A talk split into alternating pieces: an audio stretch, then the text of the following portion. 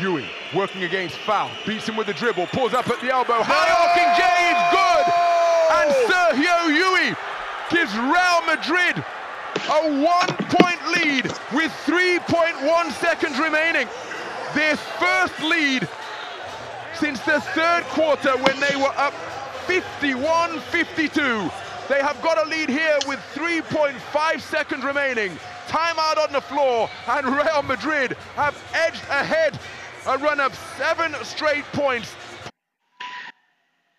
Ήταν 21 Απριλίου του 1994 όταν ο Ολυμπιακός βρίσκεται στο πρώτο του ευρωπαϊκό τελικό στο Τελαβίβ απέναντι σε μια αδύναμη τότε κατά πολλούς ε, Μπανταλώνα, την Ισπανική Μπανταλώνα και σε έναν αγώνα που οι Ερυθρόλευκοι προηγούνταν για σχεδόν όλο, όλο, το, το, όλο το 40 λεπτό 7 λεπτά του blackout έφεραν ανατροπή, ένα καλάθι του Τόμσον και νίκη της, της Μπανταλώνα επί του Ολυμπιακού σε ένα από τα μεγαλύτερα σοκ στην ιστορία των Final Four. 29 χρόνια μετά, ο Ολυμπιακός ξαναβρίσκεται σε ένα ευρωπαϊκό τελικό. Αυτή τη φορά είμαστε 21 Μαΐου του 2023 απέναντι στη μεγαλύτερη ομάδα της Ισπανίας κατά πολλούς και σίγουρα στους τίτλους, τη Real Madrid.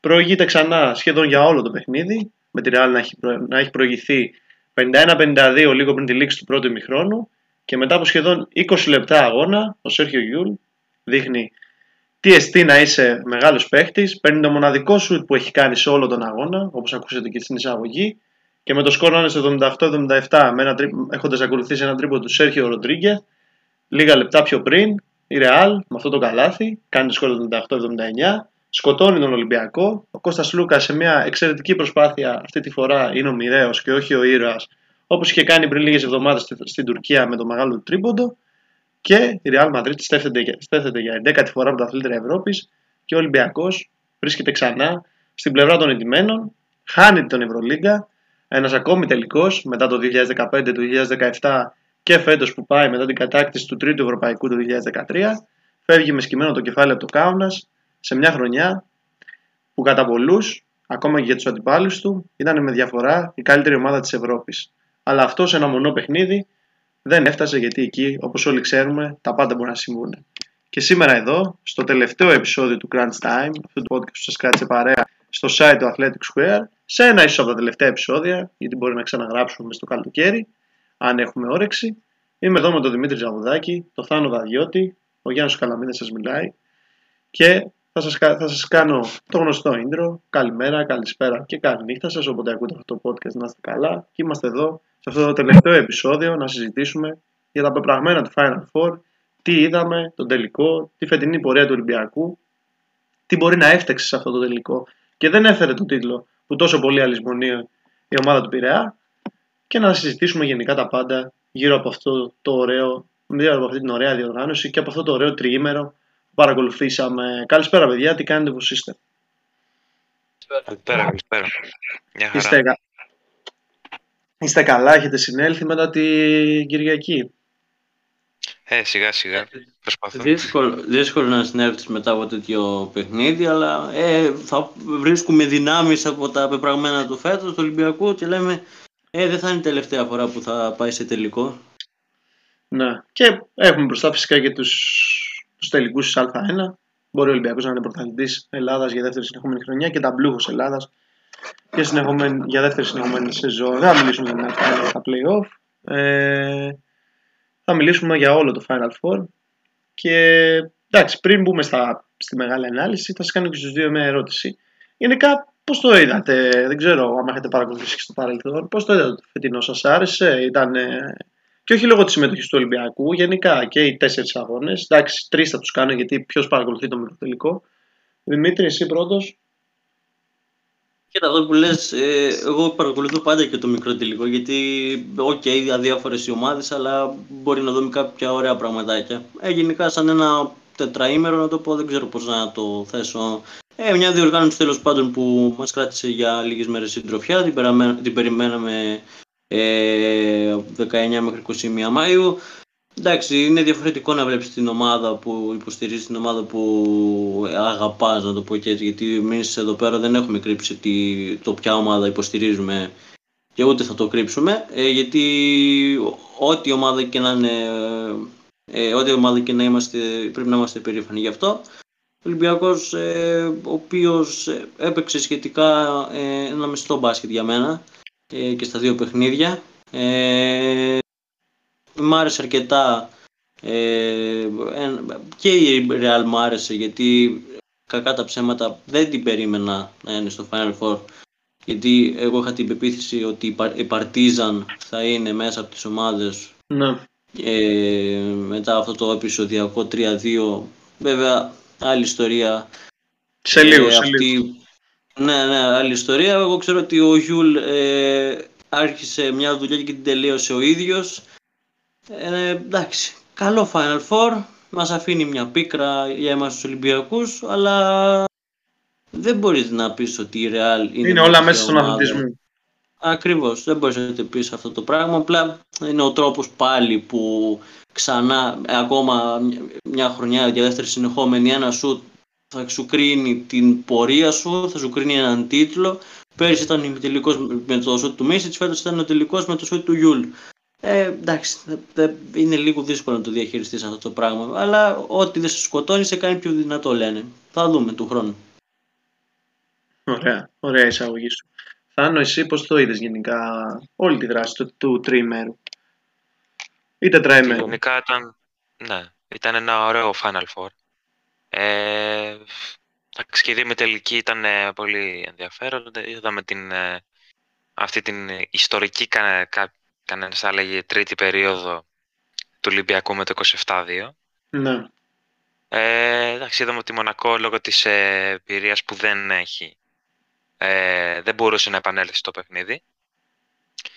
Ε, και γι' αυτό πέρασε ο Ολυμπιακός στο τελικό. Απ' την, απ' τα- απ' την άλλη πλευρά, εντάξει, επειδή το παρακολούθησα το παιχνίδι, το, το Barcelona Real όλο, ε, εντάξει, γενικά δεν έπαιζαν πολύ καλό μπάσκετ και οι δύο ομάδες, αλλά στο τέλος ε, μίλησαν τα σουτ της Real. Ε, Η Barcelona δεν μπορούσε να επιστρέψει και έτσι πήγε στον μεγάλο τελικό. ναι. Οκ. Στο τελικό είδαμε ότι ο Ολυμπιακός ε, προηγόταν ε, σε όλο το παιχνίδι. Άμα εκεί στο 77-70 νομίζω, άμα, ή στο 78-74, δεν θυμάμαι ακριβώς, άμα είχε βάλει ένα καλάθι θα έληγε το παιχνίδι. Δεν το έβαλε και έγιναν αυτά που έγιναν μετά. Εντάξει, άδικο για τον αναφερθούμε, ναι. Ολυμπιακό. Θα αναφερθούμε και σε λίγο πιο εκτενώς σε αυτά. Ναι, ναι, εντάξει, όντως. Αλλά εντάξει, γενικά Ήταν ένα ωραίο φάνη. ε, ήταν ένα ωραίο Final Four. Ναι. Εντάξει. Νομίζω ότι για μένα. Αυτά. Για μένα και εγώ να πούμε τη σειρά μου, εντάξει, σίγουρα ήταν ένα. Σίγουρα δεν παρακολουθήσαμε ένα παρόμοιο περσινό τελικό που είχε το χαμηλότερο σκορ στην ιστορία του των Final Four, αυτό το 57-58 της Real με την ΕΦΕΣ. Ήταν πιο ωραίος ε, και το παιχνίδι ήταν πιο ωραίο στο ρυθμό του στα πάντα. Είχε μεγαλύτερη ένταση, μεγαλύτερη δράση και οι δύο ομάδες ήταν πολύ εύστοχες, ειδικά από το τρίποντο. Εντυπωσιακό και ότι και οι δύο είχαν καλύτερο ποσοστό στο τρίποντο σε σχέση με το δίποντο στο τέλος του αγώνα. Ήταν ε, και οι δύο αγώνες ωραίοι. Ε, εντάξει, δεν κρίθηκε κάποιος στην κόψη του ξηραφιού. Το Real Barcelona ήταν λίγο πιο derby, αλλά προς το τέλος το καθάρισαν οι Μαδριλένοι. Ε, με το ίδιο σκορ που, έχασε, που κέρδισε πέρσι τη Real, την Barcelona, η Real στο ημιτελικό την κερδίζει και φέτος. Αυτό πραγματικά σαν ευθυγραμμίστηκαν οι πλανήτες 78-66. Και εντάξει, για μένα τα Final Four του 12, του 14, του 16 ήταν ίσως και του 17 ήταν έτσι από αυτά τα συνεχόμενα ήταν ειδικά του 12 και του 14 επειδή το πήραν και ομάδες που κανείς πίστευε Ολυμπιακός και Μακάμπι για μένα μου έχουν μείνει και επειδή είχα παρακολουθήσει όλους τους αγώνες έντονα αλλά και αυτό νομίζω το βάζω σε ένα από τα Final Four που σίγουρα θα τα θυμάμαι ε, όσα χρόνια και αν περάσουν ήταν ενδιαφέρον ε, ενδιαφέρον και τα τέσσερα παιχνίδια. Εντάξει, εγώ παρακολουθούσα το μικρό τελικό λόγω δουλειάς. Αν δεν ήταν αυτό, θα το είχα παρακολουθήσει. Ok, okay. λοιπόν. Ε, λέω να το πιάσουμε πρώτα από τις δύο ομάδες από τον Ολυμπιακό που σηκώνει και τη μεγαλύτερη συζήτηση. Και επειδή εντάξει είναι και εδώ πέρα ελληνική ομάδα, οπότε ο κόσμος αυτό θα θέλει πρώτα να ακούσει, να μην πάμε από τις ξένες. Α το ξεκινήσουμε με τον ημιτελικό. Ένας ημιτελικός ο οποίος στρα... έδειξε ότι θα πάει, ίσως πάει να στραβώσει τον Ολυμπιακό στην πρώτη περίοδο. Ήταν πίσω με 12 πόντους με 29-41. Δεν έμπαινε τίποτα. Υπήρχε τρομερή νευρικότητα από τους ε, παίχτες του Ολυμπιακού. Σαν να βιάζονταν όλοι να τελειώσουν το παιχνίδι για να βρεθούν στο τελικό. Ε, νομίζω ότι αυτό το αγαπημένο του που το έχει από πέρσι σχεδόν έχει ξεκινήσει να το κάνει φέτος, το, το κάνει συνέχεια. Αυτή η τρίτη περίοδος που με όποιον και να παίζει ανατρέπει το παιχνίδι. Αυτό το φοβερό 27-2 που μετά βγήκε και επίσημο στατιστικό ότι είναι το μεγαλύτερο επιμέρους σκορ στην ιστορία της Ευρωλίγκας, όχι μόνο του Final Four, της Ευρωλίγκας που έχει συμβεί σε, σε αγώνα. Κατέφερε με αυτό το, το φοβερό επιμέρους και μια πραγματικά άμυνα που όχι απλά στραγγάλισε τη, τη Μονακό. Ήταν σαν να έπαιζε με ενδεκάδα ο Ολυμπιακός, σαν να έχει φέρει την ομάδα του ποδοσφαίρου και να έπαιζε με 11 πίσω. Δεν άφησε να σκοράρει κανείς, πέρασε ε, στον τελικό και πήγε εκεί πέρα, εντάξει. Εκεί σε ένα μάτι το οποίο κυριολεκτικά για σχεδόν 40 λεπτά ήταν δικό του. Ε, νομίζω ότι εγώ με και μετά είτε συναδέλφους είτε φίλους το έχω συζητήσει. Ε, ήταν ένα μάτι το οποίο θα μπορούσε ο Ολυμπιακός να το είχε τελειώσει, ήταν δικό του να το πάρει. Και όχι ότι το έκανε χάρη στην Real και η Real είναι κάποια μικρή ομάδα και πώς το γύρισε, είναι η Real, δεν είναι η Πανταλώνα που ανέφερα πιο πριν που ήταν τότε μεγάλο outsider. Ε, της έδωσε την ευκαιρία να επιστρέψει. Δεν, δεν πήρε τα δώρα που του δίνει η Real που έχανε συνεχόμενες επιθέσεις τα τελευταία λεπτά. Τρία τρίποντα, δύο του Βεζέγκοφ από την γωνία, ένα από την κορυφή και ένα του Σλούκα υπό καλές προϋποθέσεις δεν μπήκανε. Ένα από αυτά, αν είχε μπει όπως είπε και ο Θάνος, το παιχνίδι πιστεύω θα έχει τελειώσει. Δεν μπήκαν. Η Real είχε τις προσωπικότητες, είχε τους παίχτες να πάρει τον αγώνα και όταν έχεις την ομάδα στο Σέρχιο Ροντρίγκεθ και τον ε, Σέρχιο Γιούλ και τον Ρούντι, ο οποίος εντάξει δεν έπαιξε τόσο μεγάλο ρόλο, αλλά και το Φαμπιάν Κοζέρ θα βάλω εγώ ως τέταρτο, που σε όλο το Final Four δεν έπαιξε και έπαιξε μόνο στον αγώνα αυτόν και βάλε τρία τρίποντα για να κρατήσει τη Real μέσα στο παιχνίδι στη σημεία που φαινόταν ο Ολυμπιακός πάει να ξεφύγει. Κατάφερε να γυρίσει το παιχνίδι, να πανηγυρίσει το 11ο της Ευρωπαϊκό και τώρα ε, να κάνουμε την οποιαδήποτε συζήτηση για τον Ολυμπιακό. Εγώ θέλω να πω ότι εντάξει, σίγουρα είναι αποτυχία να χάσει ένα τελικό. Αλλά δεν είναι και μέγιστη αποτυχία γιατί δύο χρονιές να έχεις πάει σε Final Four και να έχεις χάσει και τις δύο στο shoot Εντάξει, δεν είναι ότι έχασες πέρσι με 30 και φέτος με 40 και ναι, είναι αποτυχία. Η Μπαρσελόνα, ας πούμε, είναι μεγαλύτερη αποτυχία αυτά που έχει κάνει τα τελευταία χρόνια συγκριτικά με τον Ολυμπιακό. Ναι, έχει μία δόση, αλλά δεν είναι και σταυρώστε δεν ξέρω. Ε, ένας εξαιρετικός ημιτελικός, ένα ok okay τελικός, ε, ένας παίχτης παραπάνω πέρα από τον Σακίλ Μακίσικ, τον Σάσα Βεζέγκοφ και τον Αϊζάια Κάναν να έχει παίξει από τον πάγκο, πιστεύω θα, θα μπορούσε να το έχει πάρει το παιχνίδι του Ολυμπιακού. Δεν ξέρω. Εσείς, παιδιά, τι πιστεύετε, Δημήτρη, και για, και για όσα είπα και για τις δικές σου σκέψεις; Ναι, κοίτα, επειδή είπαμε πολλά, νομίζω ότι θα ξεκινήσω από τη Μονακό, από το παιχνίδι που προανέφερες και και ήταν ο πρώτος ημιτελικός. Ε, Όντως, δεν ήταν ένα παιχνίδι που δεν περίμεναν να φτάσει σε τέτοιο σημείο να ο Ολυμπιακός να μπει στην τρίτη, στην τρίτη περίοδο. Για την ακρίβεια, είχα την πεποίθηση ότι μπορέσει να το κερδίσει, να βγεις στο παιχνίδι και να παίξεις τον μπάσκετ που ξέρει. Όντως το έκανε. Εξαιρετικός ο Γόγαπ στην άμυνα, ο οποίος για μένα στο τελικό ήταν και μοιραίος. Γιατί καλή και η άμυνα. Αλλά καλή και η άμυνα, κοίτα, καλή άμυνα, αλλά πρέπει στο ρεπερτόριό σου να έχεις έστω 2, 4, 5 πόντους στάνταρ. Δεν είναι κακός παίκτης. Όλη τη χρονιά ήταν απίστευτος. Ακόμα και επιθετικά έδινε πράγματα στην ομάδα. Δεν το έκανε αυτό στο Final Four. Ήταν άποντος με 0 πόντους. Ε, για την ακρίβεια, εγώ ε, όταν είχα δει και το παιχνίδι στον Πειραιά και, στο, και στη Μαδρίτη, ε, ειδικά στο ΣΕΦ είχε 18 πόντους και δεν ξέρω γιατί ε, ναι, στο τελευταίο, το τελευταίο μήνα είναι σε μια πτώση τουλάχιστον επιθετικά. Δηλαδή μου θυμίζει το Walkup όταν πρώτο ξεκίνησε στον Ολυμπιακό και όχι αυτόν που είδαμε στην ε, αρχή και μέση της σεζόν. Τέλος πάντων δεν του δώσω, δεν τον κρίνω, ούτε θα του πω ότι εσύ φταίς. Ε, γιατί το μπάσκετ είναι ομαδικό άθλημα, όλοι φταίνε. Και από τον προπονητή μέχρι και το φροντιστή που λένε. Ε, Ok, okay, το παιχνίδι με τη Μονακό ε, μετά από το δεύτερο ημίχρονο ήταν διαφορετικό. Πήρε την πρόκριση, το γύρισε από το μείον 12, ε, το έφερε στα δικά του μέτρα, πήγε στο τελικό με τη Real, δεν έκανε αυτό που μπορούσε να κάνει για την ακρίβεια στο πρώτο δεκάλεπτο ήταν αρκετά καλός. Έπαιζε το μπάσκετ που μας είχε συνηθίσει. Στο δεύτερο ημίχρονο, ε, στο δεύτερο δεκάλεπτο μάλλον. Έπαιξε. Ήτανε, Ναι, ήταν, όχι, ήταν, νομίζω έπαιξε ε, σοβαρό, έπαιξε καταλητικό ρόλο και για μένα και η διαιτησία για τη Real γιατί έδωσε μερικά περίεργα για τελικό φάουλ, όπως αυτή η γονατιά που έκανε ο Ρούντι στον ε, Derek Black. Εντάξει, ήταν νωρίς όμως, Ε, θα μπορούσε να αλλάξει το παιχνίδι. Εννοείται πως ήταν. Κοίτα, τη διαιτησία μόνο εκεί θα, τη- θα πω ότι έδωσε λίγο έναυσμα στη Real. Μετά από εκεί πέρα, στο δεύτερο ημίχρονο δεν έχω παράπονο. Δηλαδή, αυτό που θα πούνε και στο τέλος έκανε βήματα ο Γιούλ. Ε, εντάξει, οκ. Άμα ήταν έτσι, θα Να πάρουμε είχαμε και να το λέγαμε. σουτ του Σλούκα. Ναι, ναι, και θα πάρουμε και το σουτ του Σλούκα στην Κωνσταντινούπολη να αρχίσουμε, να αρχίσουμε, να αρχίσουμε τα replay, να δούμε ήταν δεν ήταν, τέλος πάντων. Ε, αυτό που θέλω να πω είναι ότι οκ, ο Ολυμπιακός είναι μεγάλη πίκρα να το χάνεις για ένα πόντο, για, για στο σουτ που λένε. Να μην μπορείς για τρία λεπτά να βάλεις ένα καλάθι, να, ουσιαστικά να σφραγίσεις και τη νίκη και το τρόπαιο και να περιμένεις πάλι το Σλούκα ε, παρόλο που έκανε ένα κακό βράδυ γιατί είναι ένας, ένας μεγάλος γκάρντ, είναι από τους μεγαλύτερους ε, στην Ευρώπη για μένα. Έχει αφήσει μεγάλη ιστορία στον Ολυμπιακό και στη Φενέρμπαξε και τον έχει παραδεχθεί μέχρι και ο Ομπράντοβιτς που είναι ένας που είναι ο, ο βασιλιάς της Ευρωλίγκας. Ε, και υπάρχει πάλι αυτή η κακία, ο, α, ο Σλούκας δεν έβαλε το τελευταίο σουτ, δεν έπαιξε καλά, το ένα, το άλλο, δεν, δεν μπορώ αυτό να το ακούω. Αλλά για να επαναφερθώ στο παιχνίδι, ο Ολυμπιακός έχασε, έχει τον κορμό για να επιστρέψει του χρόνου, για να κάνει αυτό που έκανε η ΕΦΕΣ ε, δύο χρόνια μετά, άμα εξαιρέσουμε τον κορονοϊό, όταν έχασε τον τελικό και το να το πάρει. Αυτό που έκανε πέρσι η Real να το κάνει φέτος ε, και να το κατακτήσει, να το κάνει του χρόνου Ολυμπιακός. Το έχασε φέτος, να το πάρει του χρόνου. Εγώ το πιστεύω αυτό με μερικές προσθήκες. Βέβαια υπάρχει και το ότι μπορεί να φύγει ο Σάσα Βεζέγκοφ ε, να πάει στους Kings, μιας και ακούγονται ότι θα του δώσουν ένα μυθικό ποσό και να συνεχίσει εκεί για τέσσερα χρόνια.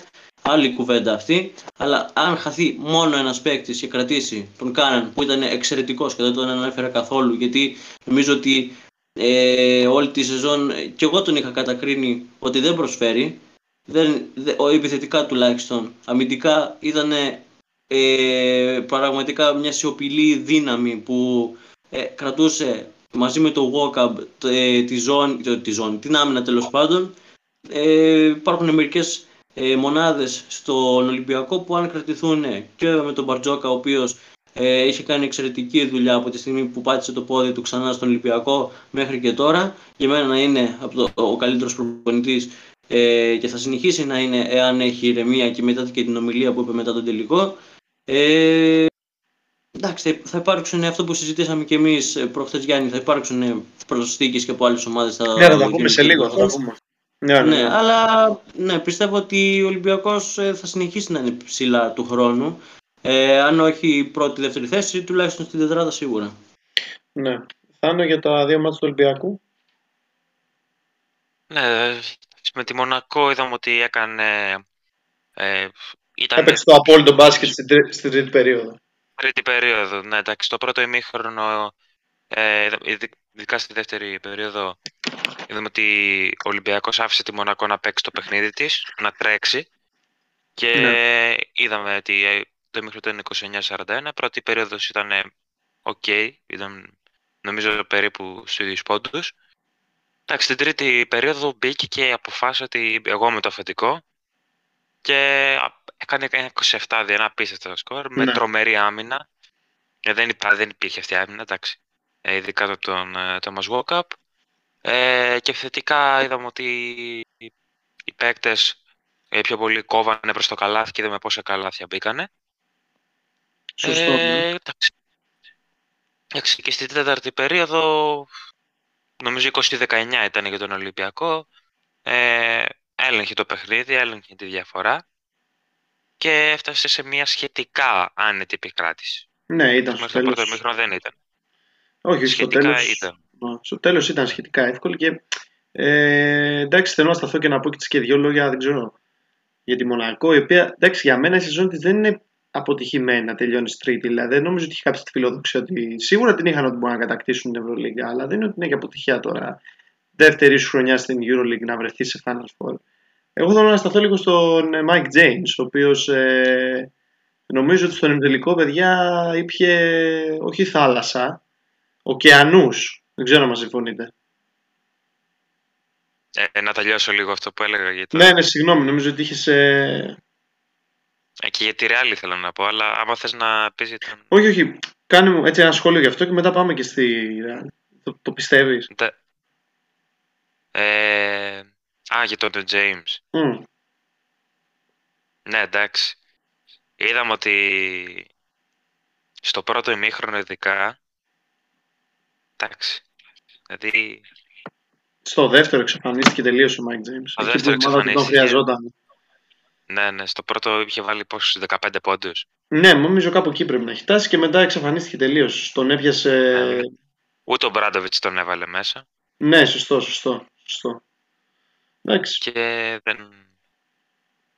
Δηλαδή Οκ. πιστεύω την άλλη ότι δεν, νομίζω δεν έπρεπε να το βγάλει ο Ομπράντοβιτς τον James. Ο καλύτερος σκόρερ εκεί Ναι, που, απλά. μπορούσε, που, μπο- που μπορεί να βάλει τα καλάθια δεν... Ναι, ναι, κοίτα.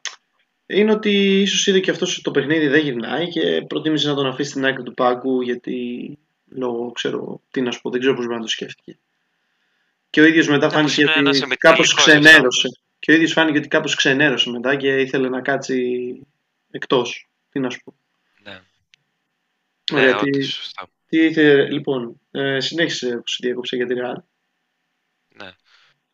Ε, εντάξει, είδαμε ότι στην ε, πρώτη περίοδο ο Ολυμπιακός νομίζω είχε μια διαφορά.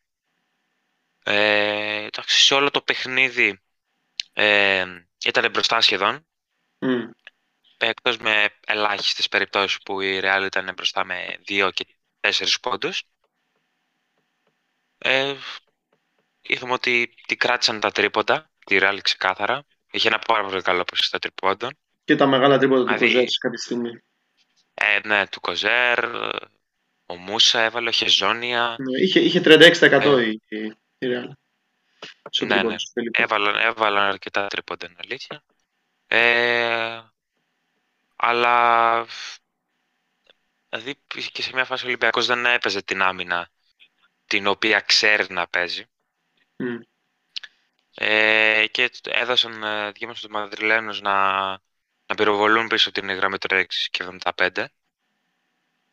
Αλλά στο τέλος είδαμε ότι και τα τρίποντα του Κάναν, ε, είχε, ο Ολυμπιακός είχε τη διαφορά, δεν μπήκαν τα σουτ μετά και εκεί μίλησαν οι παίχτες Ρεάλ, οι μεγάλοι παίχτες, ο Σέρχιο Ναι, Ροντρίγκεθ συμφωνώ και ο απόλυτα. Σέρχιο Ναι, ναι, ναι. Δηλαδή ο Γιούλ εκεί είναι για αυτή την περίπτωση. Έχει βάλει Κρίμα. ένα πόντο σε όλο το παιχνίδι, πώς είχε βάλει; Δύο πόντους έβαλε αυτό το καλάθι. Ε, ναι, δύο... Α, μόνο αυτό. Ναι, ναι, ναι. ναι.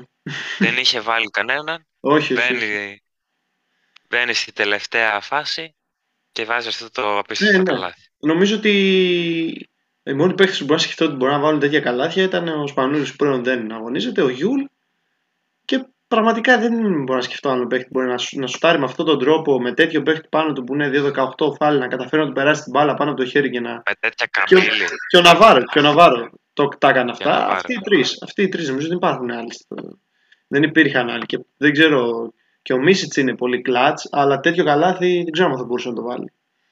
Ναι, ναι. Εντάξει. Δηλαδή, και ήταν, δεν, ήταν δίποτο, δεν ήταν τρίποντο. Ναι, Δηλαδή και, θέλει τέτοια δύναμη, δεν έβαλε πολύ απίστευτο. δύναμη. Ναι. Δηλαδή, Και, και ναι, είναι απίστευτο. ότι έχει παίξει και πολύ καλή άμυνα ο Ολυμπιακός στην τελευταία φάση. Δηλαδή δεν είναι ότι παίζει μια Ναι. κακή άμυνα. Είναι πολύ καλή, γίνεται η αλλαγή στο screen. Πάντα αλλάζουν συνήθως οι ερθρόλεπτοι στα screen και ο Φάλ είναι ένας παίκτης ο οποίος ναι, μεν είναι 2-18, αλλά στα guard έχει πολύ καλή, είναι πολύ καλός να παίξει άμυνα τους στα guard. Δεν είναι ότι δεν μπορεί. Αυτός έπαιξε την καλύτερη άμυνα που μπορούσε. Ναι, Φαλ. ναι, ναι. ναι Δηλαδή, τι πραγματικά. άλλο να κάνει. Και, και οριακά του έκανε και τάπα. Οριακά. Ακούμπησε Ναι. την μπάλα. Εντάξει, δεν είναι... Τώρα αφού είπαμε για τον τελικό και οι τρεις μας, ας πάμε λίγο στο, στον Ολυμπιακό. Προφανώς τελειώνει η σεζόν, υπάρχει η πίκρα, υπάρχει φυσικά το, η τελική της Α1, μπορεί ο Ολυμπιακός να είναι ξανά πρωταθλητής Ελλάδος, είναι και το φαβορή, μένει να το δούμε. Ε, απέναντι σε ένα Παναθηναϊκό που πήρε και χθες το προβάδισμα, οπότε κατά πάσα πιθανότητα αυτός θα είναι ο αντίπαλος για ακόμη μια σεζόν. Δεν νομίζω να γίνει έκπληξη με το περιστέριο, όσο και αν δείχνει φιλότιμο. Ε, εντάξει, είτε στεφτεί πρωταθλητή Ελλάδας είτε όχι, εντάξει, αν δεν στεφτεί θα είναι αποτυχία με βάση το φετινό Παναθηναϊκό. Δεν είναι υποτιμάω τον Παναθηναϊκό, απλά οι φετινοί νομίζω ότι και οι ίδιοι του οι φίλοι θα, παραδεχ, θα παραδεχτούν ότι ήταν μια, πολύ- είναι μια κακή ομάδα. Δεν ξέρουμε τι θα γίνει του χρόνου με τον Ανταμάν όταν έρθει. Ε, τώρα, για τον Ολυμπιακό. Φυσικά είναι και αυτό που είπε ο Δημήτρης, είναι το ερωτηματικό τι θα γίνει με τον Σάσα Βεζέγκοφ και αν ο Βούλγαρος θα μείνει. Σε μια ζήτηση που είχαμε χθες με τον Δημήτρη στο... μεταξύ μας, εγώ του είπα ότι για μένα θα είναι μεγαλύτερη απώλεια. Σίγουρα θα είναι απώλεια αν φύγει ο Βεζέγκο, αλλά το αξίζει και σε έναν βαθμό μετά από τη σεζόν που έχει κάνει να πάει στο NBA. Είτε τα καταφέρει είτε όχι. Φυσικά όλοι το ευχόμαστε να τα καταφέρει και να μείνει. Για μένα μεγαλύτερη απώλεια θα είναι μια πιθανή υποχώρηση του Σλούκα, ο οποίος δεν καταλαβαίνω γιατί έχει δεχθεί τόσο κακή κριτική. Παιδιά, μπάσκετ είναι. Μία θα σου πει όπως σου πήγε στην Κωνσταντινούπολη, μία θα το χάσεις όπως το χάσει τώρα στο Κάουνα. Δεν είναι ρομπότ παίχτες, άνθρωποι είναι και μπαίνουν και άλλα δεν μπαίνουν. Εδώ στο NBA, ο καλύτερος παίχτης της τελευταίας 20 ετία, ο LeBron James, έχει βάλει πόσα μεγάλα σουτ και απ' την άλλη τα έχει, έχει χάσει κι άλλα τόσα. Στο, όλα μέσα στον αθλητισμό είναι. Δεν, είναι δεν μπορεί ο άνθρωπος να βάζει κάθε, σε κάθε μάτς ένα μεγάλο, ένα μεγάλο σουτ. Και επειδή διάβασα πολλά σχόλια ότι το σουτ του ήταν κακό, δεν ήταν κακό. Έκανε ό,τι καλύτερο μπορούσε στα 3,1 δευτερόλεπτα που είχαν μείνει. Μια εξαιρετική τρίπλα, διώχνουν τον αντίπαλό του, σουτάρει, δεν μπήκε. Τέλος. Τι να κάνουμε τώρα. Θα τον σταυρώσουμε, όχι. Και όσον αφορά τον Τόμας Βόκα που το ανέφερε και ο Δημήτρης, ε, εγώ δεν περιμένω το, δεν είναι, εγώ δεν περιμένω τον Βόκα Ψαγιάννης να μου πάρει το, ένα μάτς με τρίποντα. Ε, δεν είναι αυτό. Δεν ήταν αυτό το στυλ παίκτη. Ποτέ δεν ήταν και ποτέ το που είχε έρθει δεν είναι έτσι.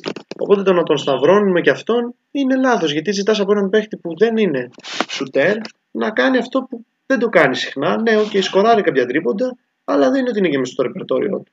Οπότε και αυτό λίγο να ηρεμήσει ο κόσμος και να σταματήσει να κάνει κριτική σε δύο παίχτες που τους έχει αποθεώσει και πριν από μια εβδομάδα τον Κώστα Σλούκα, το δύο εβδομάδες, τον έκανε Θεό και τώρα ξαφνικά είναι κακός.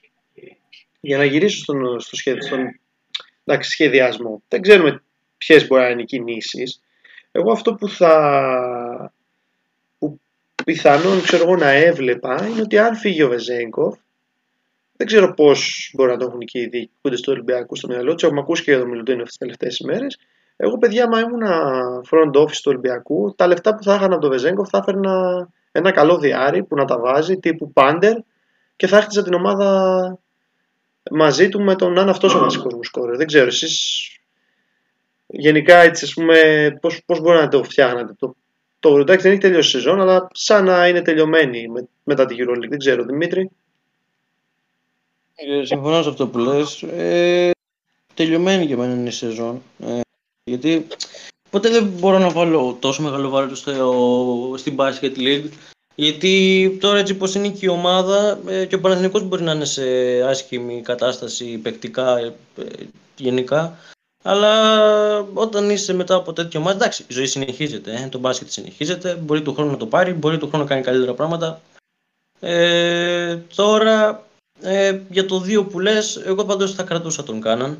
Θα κρατούσα τον Σλούκα. Και εγώ. Προσπαθούσα να τους, θα τους κρατούσα και τους δύο, γιατί ο Κάναν απέδειξε ότι όταν η μπάλα έκαιγε, ειδικά σε ένα τέτοιο μεγάλο παιχνίδι, Είναι και στον ημιτελικό, ε, που έπαιξε απίστευτη άμυνα, ε, ο οποίος έχει δεθεί με την ομάδα, ο οποίος ε, παρόλο που δεν είναι στη διαθεσιμότητα ε, του Μπαρτζόκα, ο οποίος εκείνος τον ε, έκοψε γιατί προτίμησε τρίτο ψηλό και καλά έκανε, γιατί όποιος διαβάσει το τελευταίο ε, τα τελευταία νέα θα μάθει ότι ο Ταρίκ Μπλακ δεν θα αγωνιστεί με τον Πάοκ, οπότε εάν δεν πήγαινε με τρίτο σέντερ, τώρα θα ήταν μόνο με ένα. Ε, μένει στην ομάδα, την υποστηρίζει ε, και μακάρι να ανανεώσει, γιατί ε, συγγνώμη που το λέω, αν ήταν ο Ντόρση και τον είχε κόψει ο Μπαρτζόκας, τώρα θα είχε βάλει τιμές βαλίτσε και θα είχε φύγει. Σωστό. Δεν ναι. θα καθόταν με την ομάδα. Όχι. Δεν Είναι, θα καθόταν- ναι. είναι εντυπωσιακό γιατί θα μπορούσε κάλλιστα να πει ότι με έκοψε, δεν παίζω. Που είναι Δεν αντιεπαγγελματικό. παίζω, δεν- Είναι αντιεπαγγελματικό, αλλά σε, στα, σε, σε τέτοιο επίπεδο πολλές φορές κάποιος παίκτη μπορεί να ξενερώσει και να το παρατήσει εισαγωγικά. Ακριβώς. Εκείνος επέλεξε να παραμείνει, να δει και τα παιχνίδια, τα, επο- να απομείνοντα το πόσα θα είναι, δεν ξέρω. Ε, με τον Ολυμπιακό και μετά ό,τι αποφασίσει ο προπονητής να τον κρατήσει. Ε, και εννοείται ότι ο Μπαρτζόκα θα συνεχίσει και την νέα σεζόν στον Ολυμπιακό. Δεν είναι παροδία εάν γίνει κάτι. Καλά, εάν εντάξει. ακόμη και οι φίλοι του Ολυμπιακού, ναι. Ε, του πούνε πάλι, Α, δεν έκανε, δεν πήρε το τρόπο, Α, καλύτερα να φύγεις. Εγώ δεν θα ήθελα ποτέ να φύγει. Γιατί Δεν εγώ νομίζω, πιστεύω δεν ότι νομίζω. ναι, έχει ακόμα πράγματα να δείξει. Ε, μην ξεχνάμε ότι και, με τη, και η ΕΦΕΣ έχασε ένα τελικό και μετά πήρε δύο συνεχόμενα. Ε, ναι, εντάξει, τα- δεν τα νομίζω. τελικά. Δεν έχει κάνει κάτι για να. Ακόμα και να σπάσει ο διάλογο στο ποδάρι του, ας πούμε, που λέμε και να. Όχι, σπάσει ο διάλογο στο ποδάρι του, συγγνώμη, λάθος έκφραση. Ακόμα και να καταφέρει ο Παναθηναϊκός να κάνει την υπέρβαση και να πάρει την Α1, εντάξει, δεν, νομι- δεν υπάρχει περίπτωση πιστεύω να φύγει ο coach Μπαρτζόκας. Ναι, όχι, ακριβώς. Και, και του χρόνου να μην είναι και τόσο καλή χρονιά, παράδειγμα, που δεν το πιστεύω. Ε, Τέλος πάντων, για αυτό που είπες για δύο για, το παν, για τον Πάντερ. Παράδειγμα, έτσι. Ε, ναι, δε- δεν θα έλεγα όχι, αλλά θα προτιμούσα ένα τριάρι καλύτερο σε σχέση με το να είναι backup του Παπα-Νικολάου.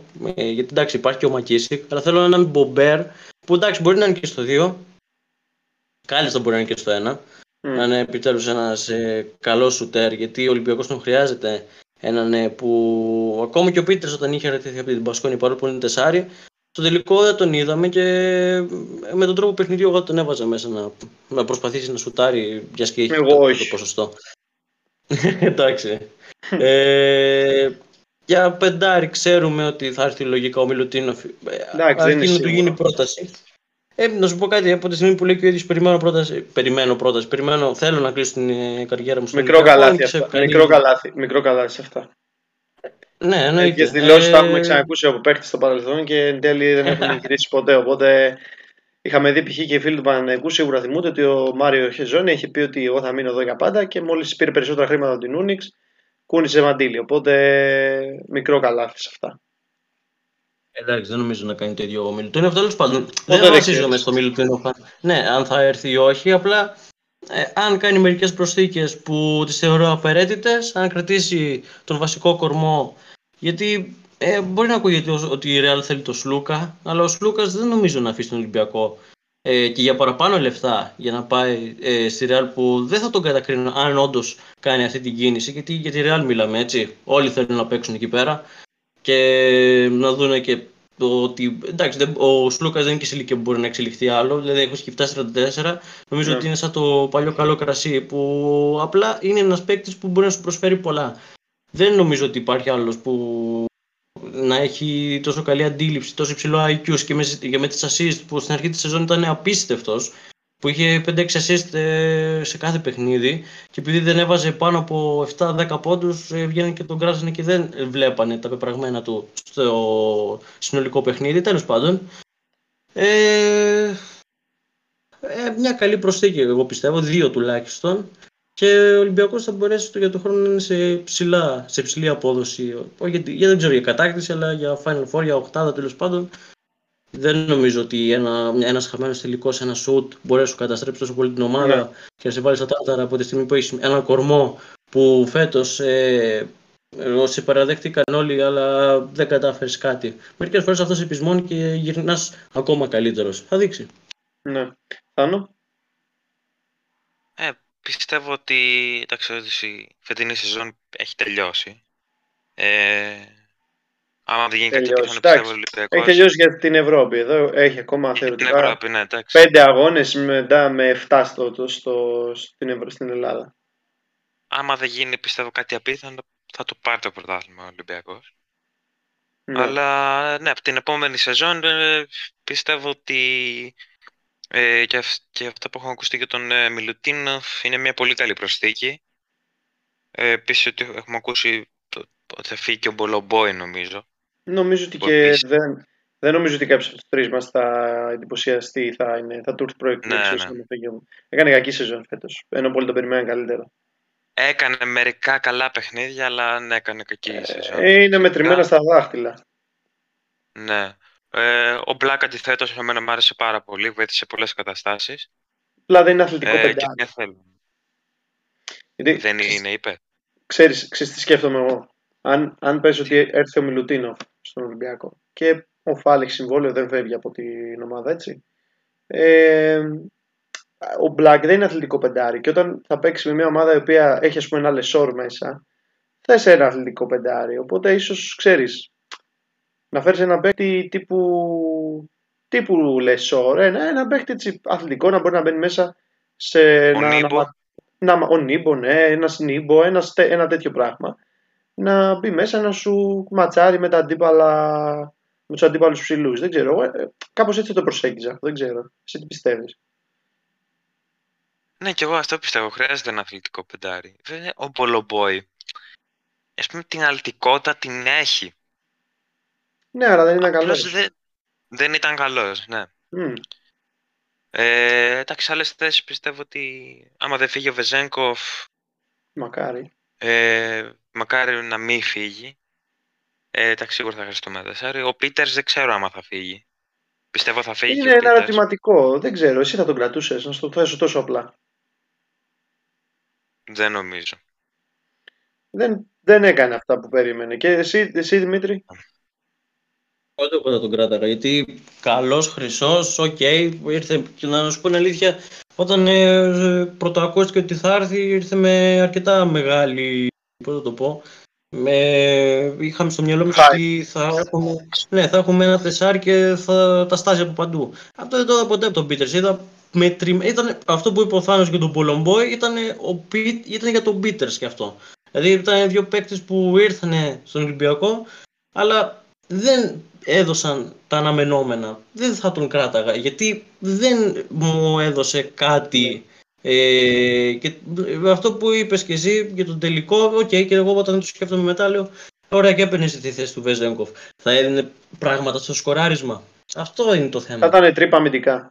Αρχικά. Ακριβώς. Εντάξει. Δηλαδή δεν Οπότε- είναι να έχεις π.χ. τον Πρίντεζη να λες ε, ήταν ο Βεζένκοφ, έβαζα μέσα τον Πρίντεζη για λίγα λεπτά. Ε, οκ, άλλο το ένα, άλλο το άλλο. Δεν έδωσε πράγματα ο Πίτερς. Ε, καλό είναι να κοιτάξει για ένα νέο τεσάρι ε, που αμυντικά θα είναι βράχος. Γιατί πάντα το τεσάρι δεν το έχω τόσο για το τρίποντο. Ε, ε, βέβαια να βάζει τα σουτάκια, αλλά θέλω αμυντικά να είναι βράχος. Τύπου ο Πέρο Άντιτς. Ένα τέτοιο στυλ θα ήθελα. Τάνο, νομίζω δεν τελείωσες. Τι ήθελε να Ναι, ναι. προσθέσεις; Επίσης, ε, συμφωνώ με τον ε, Δημήτρη ότι θα χρειαστεί ένα τριάρι. Ε, Να αλλάζει που το θα Παπα-Νικολάου. μπορεί- Ναι, ναι. Που κυρίως να είναι καλός σουτέρ, πιστεύω. Ναι. Ε, πιστεύω ότι μας χρειάζεται πολύ, γιατί είδαμε και με το τελικό ότι ο Μακίσικ πρόσφερε πολλά, αλλά είδαμε ότι έχασε και πολλά ελεύθερα σουτ. Εντάξει, ποτέ δεν ήταν Μακίσικ. σου τέρμα και εσύ. Ναι. Ναι, ναι. Αλλά εντάξει, τέτοιες καταστάσεις πιστεύω άμα ήταν κάποιος άλλος, κάποιος καλός σουτέρ, θα τα έβαζε. Αυτό θέλω να πω. Ε, Πιστεύω ότι σύμφωνα με τον Δημήτρη ότι ο Κάναν πρέπει να μείνει. Είδαμε ότι, ε, ότι στα μεγάλα παιχνίδια είναι εκεί και στο τελικό έβαλε επί 21 πόντους νομίζω με 5 στα 6 τρίποντα. Ε, δεκα- 19, νομ- 19 έχει. 19, οκ. Ναι, ναι, ναι. Ε, Όχι, πολύ- δίκιο έχει. πολύ Συγγνώμη, καλή 21. Εμφάνιση. Δικό μου το λάθος. 21. Α, πολύ καλή εμφάνιση. Πάρα πολύ καλή. Ε, εντάξει και στον, α, στη θέση του point guard ε, ο Σλούκας πιστεύω ότι, ότι πρέπει να μείνει. Δηλαδή μακάρι να κλείσει την καριέρα του στον Ολυμπιακό. Εάν ανανεώσει, πιστεύω ότι μετά. Άμα ανανεώσει, ναι, μετά. ε, θα- δεν νομίζω να αποχωρήσει ξανά, ναι. Ναι. Ε, εντάξει, όσον αφορά το walk-up, επειδή, είχατε, επειδή είπατε πριν, ότι όντως τα shoot ε, δεν τα έβαλε στο τελικό ειδικά, αλλά τέτοια σκυλήσια άμυνα που παίζει ο τύπος, δεν νομίζω να βρούμε άλλο point σαν Ναι, αυτό. και ξέρεις τι, τέτοιο τόσο μυαλό που έχει και πόσο καλά οργανώνει τις επιθέσεις που αν ένας Ναι, άνθρωπος ναι. ξέρει και μπορεί να αντιληφθεί τα βασικά του μπάσκετ, δεν λέω να μπορεί να κάνει σούπερ ανάλυση, ε, καταλαβαίνει ότι αυτά που κάνει οργανω- οργανωτικά είναι ίσως τα- είναι χωρίς υπερβολή ένα από τα top 5 πεντάρια, ένα από τα συγγνώμη, ε, point guard της Ευρωλίγκας, δηλαδή δεν τα κάνουν όλοι. Ναι, ναι, δεν τα κάνουμε. Είναι εντυπωσιακό. Ο πρώτος που έχεις που μπορεί να μου έρθει στο μυαλό. Και εντάξει, δεν λέω για τις παλιές καραβάνες τύπου Σέρχη Ροντρίγκεθ που προφανώς και είναι μάγος. Λέω για τους παίκτες που. Εντάξει, ο Σέρχη βαδίζει τα τελευταία του βήματα. Λέω για παίκτες που είναι πιο μικρής σε ηλικία. Ο παίκτη που μου έρχεται με ένα πρώτο που στο μυαλό που έχει τέτοια δυνατότητα να οργανώσει τόσο καλά το παιχνίδι. Σίγουρα είναι ο Μίσιτς και σίγουρα είναι και ο Ντάριους Τόμπσον που είδαμε φέτος στην Μπασκόνια. Που ήταν φανταστικός σε αυτό το κομμάτι. Ε, Οκ. Ναι, όντως. Ε, Ε, εντάξει. εντάξει, ήθελα να- ήθελα να πω επίσης, να τελειώσω ουσιαστικά, ότι με μερικές καλές προσθήκες σε στοχευμένες θέσεις πιστεύω ότι ο Ολυμπιακός μπορεί να, να ξανακάνει παρόμοια χρονιά. Ναι, ναι. Εντάξει, είναι, Στην Ευρώπη. είναι ένα ερωτηματικό γιατί και αν φύγει και ο Σάσα Βεζέγκοφ είναι μεγάλο το κενό που θα αφήσει πίσω του. Γιατί μιλάμε για τον κυριολεκτικά καλύτερο παίκτη της Ευρώπης. Ναι, Ε, και ήθελε να το κάνει, ήθελε να το πάρει στο τελικό πιστεύω για να φύγει, αν, ήταν, αν είναι να φύγει ως πρωταθλητής. Δεν ξέρω αν αυτό λειτουργήσει θετικά στον Ολυμπιακό και ο Βούλγαρος αποφασίσει να μείνει για να κατακτήσει μια Ευρωλίγκα με τον Ολυμπιακό και μετά να φύγει την επόμενη σεζόν, αλλά εκεί ίσως Δεν ξέρω αν αυτό θα αρέσει στην ομάδα του Sacramento. Μένει να δούμε. Θεωρώ ότι μόλις τελειώσουν η τελική της Α1 θα έχουμε μετά από το πολύ 15 μέρες ίσως έχουμε κάποια εξέλιξη ή 15 μέρες κάποιο σε αυτό το θέμα. Μάλιστα. Ε, εντάξει, εγώ θα, θα, έπαιρνα, θα κάλυπτα και το, θα και το τεσάρι με, ένα, με έναν τύπου σαν παίκτη, με έναν παίκτη που μπορεί να σου στάρει τρίποντα και μετά με ένα αθλητικό τεσάρι τύπου Μότλι ας πούμε ε, για το, για το ρόστερ του χρόνου. Απλά αυτό που ο Ολυμπιακός χρειάζεται είναι ένα τεσάρι το οποίο να μπορεί να ανοίγει το χώρο και να στάρει τρίποντα. Οπότε ίσως αυτό η δική μου πρόταση να μην δούλευε. Οπότε δεν είμαστε εμείς οι τεχνικοί διευθυντές. Σίγουρα οι άνθρωποι που είναι μέσα στην ομάδα ξέρουν καλύτερα να προσεγγίσουν την ομάδα. Το μόνο που έχω διαβάσει τις τελευταίες μέρες είναι ότι γενικά θα υπάρξει ενίσχυση και θα δοθούν και ίσως και κάποια παραπάνω χρήματα για κάποιους παίχτε που μπορεί ο Ολυμπιακός να έχει στη λίστα του. Ωραία. Θέλετε να σας προσθέσετε κάτι άλλο για τον Ολυμπιακό πριν πάμε στις άλλες δύο ομάδες; Ε, όχι. Ε, όχι, όχι. Ωραία. Ωραία, εγώ λέω να το πιάσουμε από την πρωταθλήτρια και μετά να πάμε στην τραγωδία που είναι η Μπαρσελόνα. Πάμε πρώτα στη Real και θέλω να το έγραψα και σε ένα άρθρο το οποίο θα κοινοποιηθεί σύντομα. Ρε παιδιά, δεν σας δίνει την αίσθηση ότι η Real στο μπάσκετ το πήρε όπως πέρσι η Real στο ποδόσφαιρο; Ναι, ναι. Δηλαδή, Αν δεν είχε το ξύλο του Γιαμπουσέλε, ναι, όντως. δηλαδή, δεν έχουμε τέσσερα, τέσσερις, τρεις φάσεις νοκάουτ στο, στη EuroLeague όπως έχουμε στη, στο ποδόσφαιρο. Δηλαδή, δεν έχουμε φάση των 16 προημιτελικά, ημιτελικά, τελικό. Έχουμε προημιτελικά, ημιτελικά, τελικό. Αλλά η σειρά με την Παρτιζάν, να είσαι 2-0 πίσω, Ok, okay, παίχτηκε το ξύλο προφανώς, αλλά τώρα να τα λέμε και όλα. Η Παρτιζάν στο παιχνίδι που τους είχε όλους στη Μαδρίτη ήταν μπροστά με 15 πόντους, θα μπορούσε να έχει κερδίσει τον αγώνα Μπήκε μέσα, ο Γιούλ με το, μπήκε μέσα ο Σέρχιο με το Γιούλ, γύρισε το παιχνίδι, θα μπορούσε να έχει κερδίσει εκεί. Δηλαδή, ok, okay, ναι, φυσικά και έπαιξε κάποιο ρόλο, αλλά και αυτοί είχαν τις ευκαιρίες τους και στο Game 3 είχαν την ευκαιρία τους και στο Game 5. Στο Game 4 ήταν κακοί. Οπότε, και η Ρεάλ, το να γυρνάς από 2-0 δεν είναι μικρό πράγμα. Ακόμα και ο αντίπαλος χάνει, υστερεί δύο από τους καλύτερους παίχτες στο παρκέ, γιατί είδαμε ότι στα δύο μάτια της ε, Σερβίας στα ίσια κοίταξε την, ε, στα μάτια κοίταξε την Και ειδικά στο τρίτο, οριακά δεν του κέρδισε να κάνει τη σκούπα. Ε, και μετά, πας σε έναν ημιτελικό, δεν σε πιστεύει κανένας απέναντι στην Παρσελόνα, την κερδίζεις ξανά, ενώ βρίσκεσαι να χάνεις ένα σημείο, και μετά στο τελικό. Πέρσι Ρεάλ, στο ποδόσφαιρο, δέχεται 22 τελικές, τα πιάνει όλα κουρτουά, βάζει, κάνει 5 φάσεις, βάζει ένα γκολ Φέτος η Real στο μπάσκετ είναι σχεδόν, όχι σχεδόν, είναι για όλο το παιχνίδι πίσω, με κάτι, όπως είπε και ο Θάνος, με κάτι μικρά στιγμές που θα βρέθηκε μπροστά και έρχεται στα τελευταία λεπτά, σαν άλλος Βινίσιο, ο Σέρχιο Γιούλ να βάλει το καλάθι της νίκης, όπως ο Βινίσιο έβαλε το μοναδικό γκολ της νίκης. Και η Ρεάλ να το πάρει. Εντάξει, παιδιά, ναι, ok, okay, πληγωθήκαμε, αλλά νομίζω ότι μπορούμε, πρέπει όλοι να σηκωθούμε για να τη χειροκροτήσουμε αυτή την εβδομάδα. Ε, να τη χειροκροτήσουμε, ναι, αλλά ε, δεν νομίζω ότι μπορείς να πεις ότι αυτή η ομάδα είναι η πρωταθλήτρια Ευρώπης. Δεν, δεν, δεν μου κάνει αυτό. Δεν το... είχε κακό Όχι, καλά, εννοείται. Άμα πούμε κάτι τέτοιο, πες φωτιά να μας κάψει. Απλά ο Τζος Ματέο δεν είναι προπονητής που μπορεί να προπονήσει αυτή την ομάδα. Δεν είναι προπονητής. Για την ακρίβεια, αν μου έλεγες ότι αυτός ο προπονητής θα πάρει την Ευρωλίγκα φέτος, θα σου έλεγα είσαι τρελός. Δεν πας καλά. Αυτό το θυμάμαι. Appreciation post, Τζος Ματέο, συγγνώμη, σε έχω κρίνει όλη τη σεζόν. Ο άνθρωπος τον κράξανε στη χώρα του, κάτι δημοσιεύματα του τύπου δεν θα αντέξει ούτε 10 μέρες και ο άνθρωπος την πήρε την ομάδα, την ομάδα όπως είπε και ο ίδιος που υποστηρίζει από μικρό παιδί, την οδήγησε στο τελικό, την έχει, είναι πρωταθλητής Ευρώπης, ε, με ζώνη, με ζώνη, δεν έχει σημασία, το έκανε και πραγματικά δεν νομίζω ότι πλέον του χρόνου αν η Real ας πούμε απεκλειστεί στα playoff ή ξαναβρεθεί σε ένα Final Four μπορεί πλέον να του πει κάποιος κάτι. Δεν, δεν ξέρω κι αν πλέον θα σκεφτεί η Real να τον αλλάξει με τον Σέρσιο Σκαριόλο που έχει ακουστεί μετά από αυτό. Δεν ξέρω, δηλαδή πραγματικά ο άνθρωπος τα κατάφερε και συγχαρητήρια. Ε, δείχνει ότι και αυτός δεν είναι τυχαίος, δεν βρίσκεται τυχαία εκεί. Ε, Άνω. Εντάξει και εγώ στην αρχή όταν είδα ότι θα φύγει ο, ο Λάς και θα έρθει ο Ματέο δεν το περίμενα. Να, να τα πάει τόσο καλά.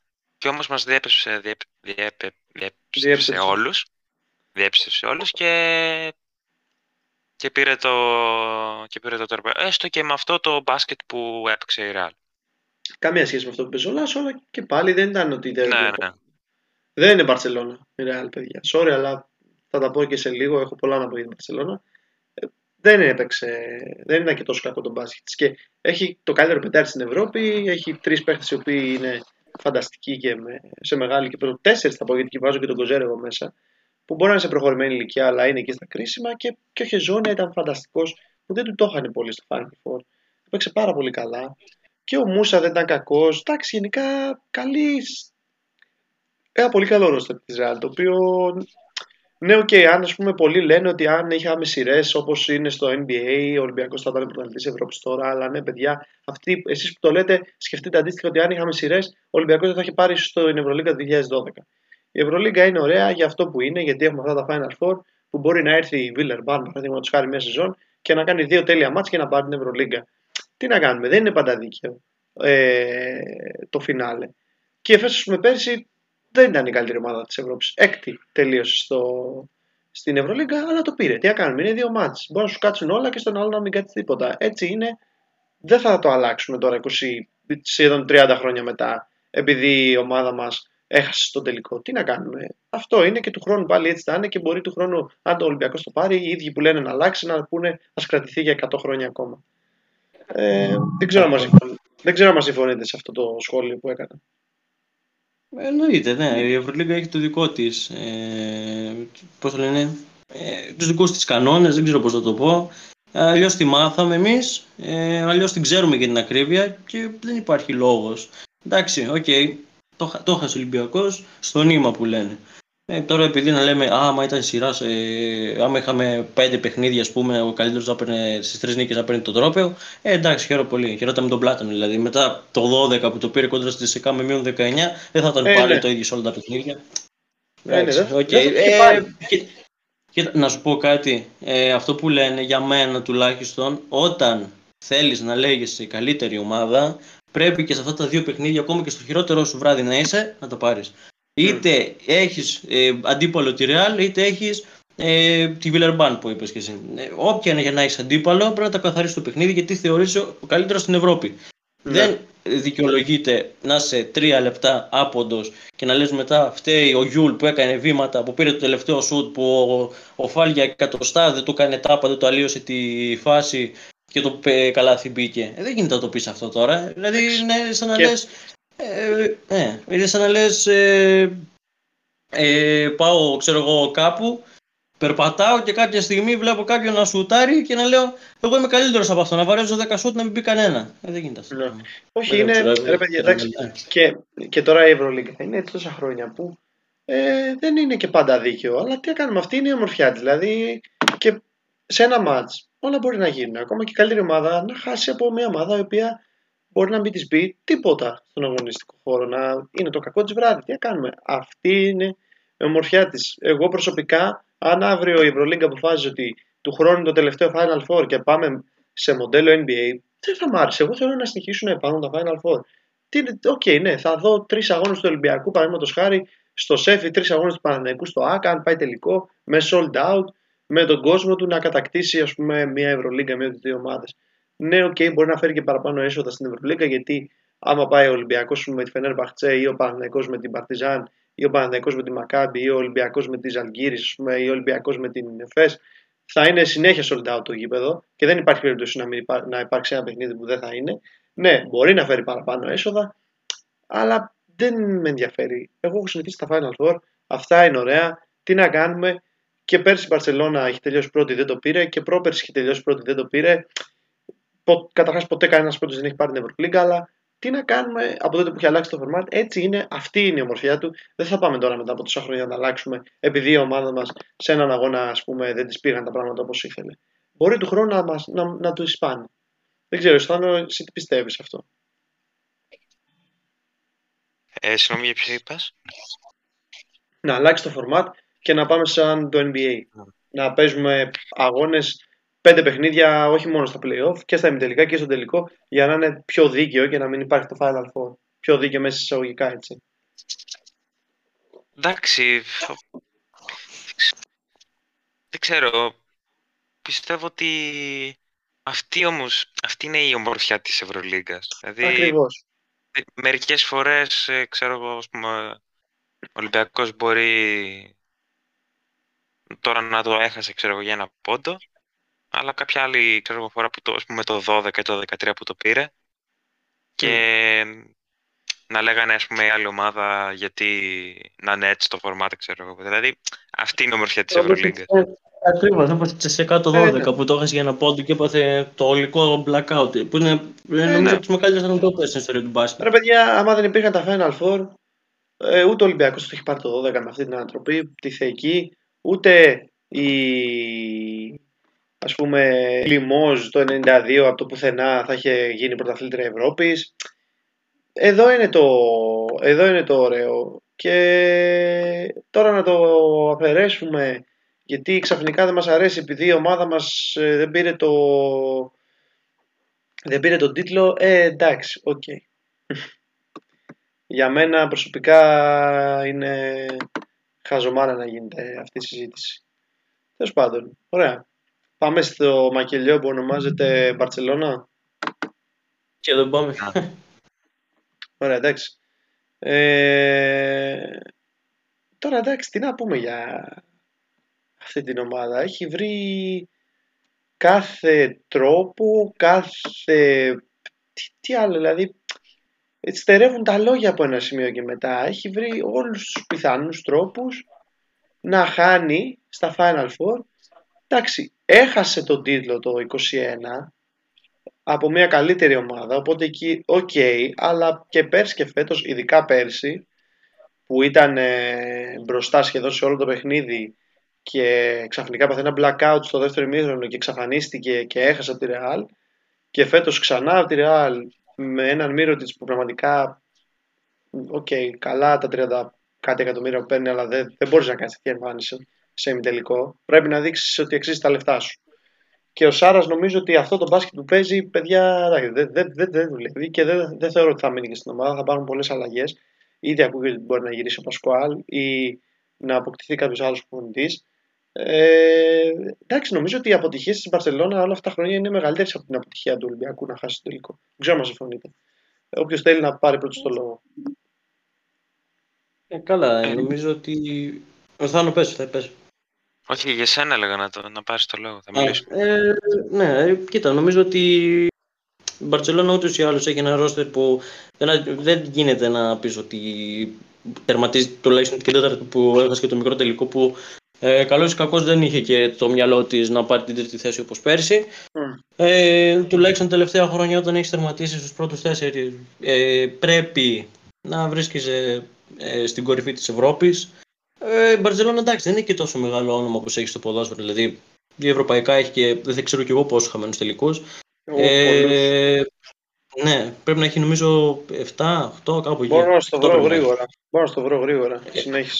Ναι, ναι. Ε, έχει ένα καλό ρόστερ. Ε, Υπάρχουν αρκετοί παίκτες όπως ε, ε, ο Αμπρίνης που μου αρέσει αρκετά. Ε, ο Μίροτιτς που, οκ, ναι, παίρνει αρκετά εκατομμύρια που ε, αυτά δεν αποτυπώνονται στο παρκέ. Ο Σάρας ποτέ δεν μ' άρεσε σαν προπονητής, άσχετα σαν παίκτης που ήταν ε, πραγματικά απίστευτος. Ε, αλλά δεν μπορείς να πεις ότι η Μπαρτσελώνα είναι μεγάλη ομάδα, δηλαδή να κάνει όλη τη σεζόν ε, σχετικά μια καλή χρονιά και μετά να φτάνει στο τέλος ε, να πηγαίνει στο κάθε Final Four, ε, στα τελικά να μην τα καταφέρνει ποτέ ε, και να μετά ο Σάρας να έχει αυτό το κόμπλεξ να πει πάμε να φύγουμε, να μην δούμε καν τον τελικό έτσι, να δούμε τον ε, αντίπαλο που χάσαμε, ξέρω εγώ τη Real.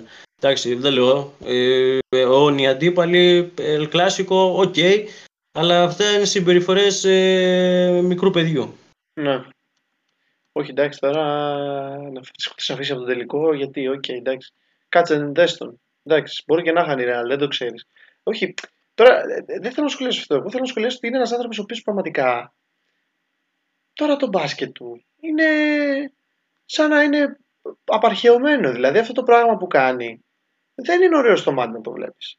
Ίσα ίσα αποκρουστικό είναι για μένα. Ε, πολύ ψηλή, ελάχιστη σουτέρ, Πώς του ήρθε η επιφύτηση στον ημιτελικό και χρησιμοποίησε τον Γκάιλ Κούριτ, πραγματικά θαύμα πρέπει να ήταν αυτό. Τον είχε παρκάρει στον πάγκο σχεδόν σε όλη τη σεζόν. Λες και ο Κούριτς είναι κανένα κακός παίκτης που είναι φοβερός στέρ. Και εντάξει, όταν παίζεις απέναντι σε μια ζώνη, το να είσαι στατικός και να περιμένεις να βάλεις τρίποντα και αν σου κάτσει και αν μπορέσεις να κερδίσεις τον αγώνα, ε, δεν πρόκειται να τον κερδίσεις ποτέ. Πρέπει τη ζώνη να τη σπάσεις είτε με την μπάλα μέσα, είτε με το να γυρίσεις να κάνεις μια γρήγορη επίθεση. Ε, δεν μπορείς να τη σπάσεις έτσι με αυτόν τον τρόπο που παίζει η, η Barcelona. Είναι, είναι, είναι, νομίζω ότι είναι η μεγάλη loser των τελευταίων ε, χρόνων. Δεν ξέρω, εσύ θα τι πιστεύεις;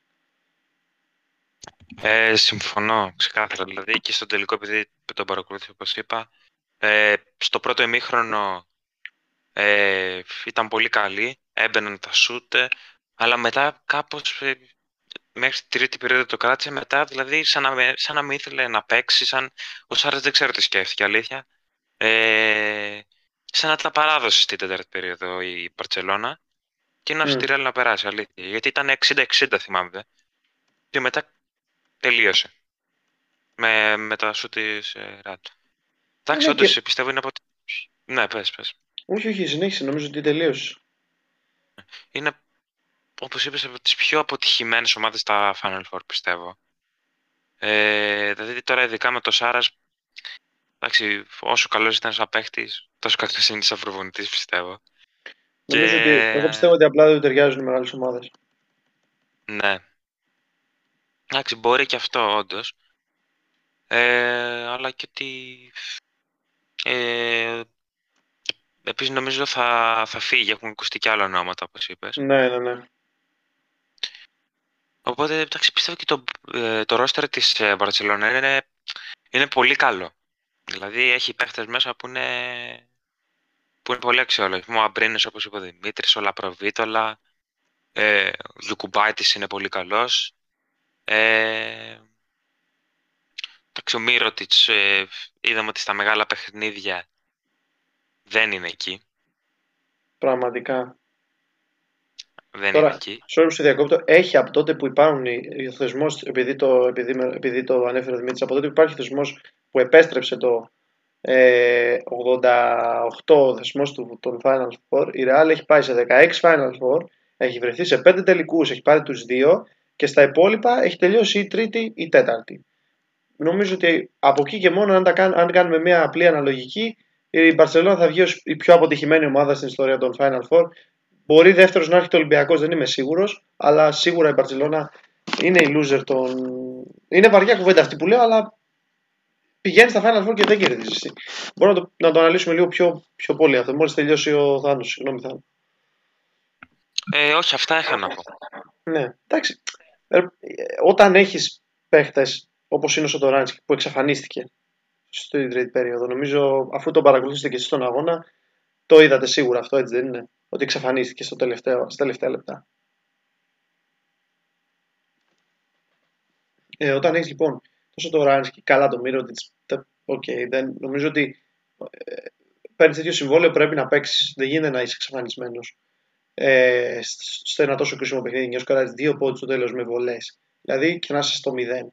Και δηλαδή πραγματικά από όλο το ρόστερ της Real χωρίς τεσάρι με τον Γιαμπουσέλε έξω με τιμωρία με τον Ντεκ έξω και με όλο το σεβασμό που τρέφω στον Χεζόνια τον συμπαθώ κιόλας σαν παίχτη, μου αρέσει να τον βάζει τεσάρι ο Ματέο και να κάνει ταμείο τον Μίροτιτς δηλαδή αυτό το πράγμα δεν ξέρω ρε παιδιά αλλά εμένα μου φαίνεται τρομακτικά αστείο είναι σαν να βάλει ο Ολυμπιακός το Λαρεντζάκη τεσάρι και να τον πάει το Μίροτιτς τρένο Δηλαδή, OK, okay, δεν γίνεται να είσαι τόσο εξαφανισμένος σε ένα τόσο σημαντικό παιχνίδι. Και δεν είναι μόνο αυτό, είναι ότι και πέρσι, πέρσι στον τελικό ήταν καλός. Αλλά και άλλες χρονιές που η Μπαρσελόνα έχει βρεθεί σε τέτοιο σημείο, ο ότι είναι εξαφανισμένος. Και νομίζω ότι φταίει ο Σάρας. Δεν νομίζω ότι φταίει ο ίδιος. Και φταίει ο Σάρας με αυτόν τον χαζό τρόπο που βάζει την ομάδα του να παίξει, που δεν τους αφήνει να, να παίξουν όπως θέλουν και τους έχει σε. λες και είναι σε, σε, σε κουτάκια, λες και είναι προγραμματισμένοι να κάνουν κάποια πράγματα.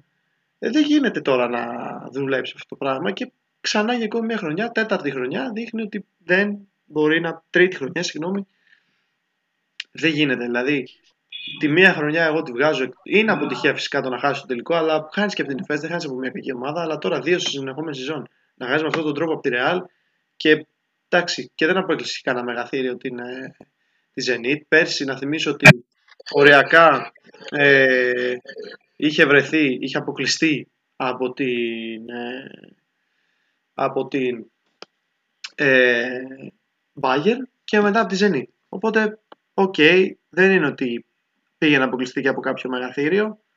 Ε, εντάξει. Είναι, είναι. Νομίζω ότι εκεί θα έχουμε πολλές αλλαγές και λογικό. Ωραία. Κάτι άλλο, παιδιά; Ε, τίποτα, εντάξει. Νομίζω ότι η Μπαρτσελώνα ε, πρέπει να γυρίσει σελίδα, γιατί είναι πολύ κρίμα να βλέπεις μια ομάδα που αν δεν κάνω λάθος είναι η πρώτη στο budget, σε θέμα budget να...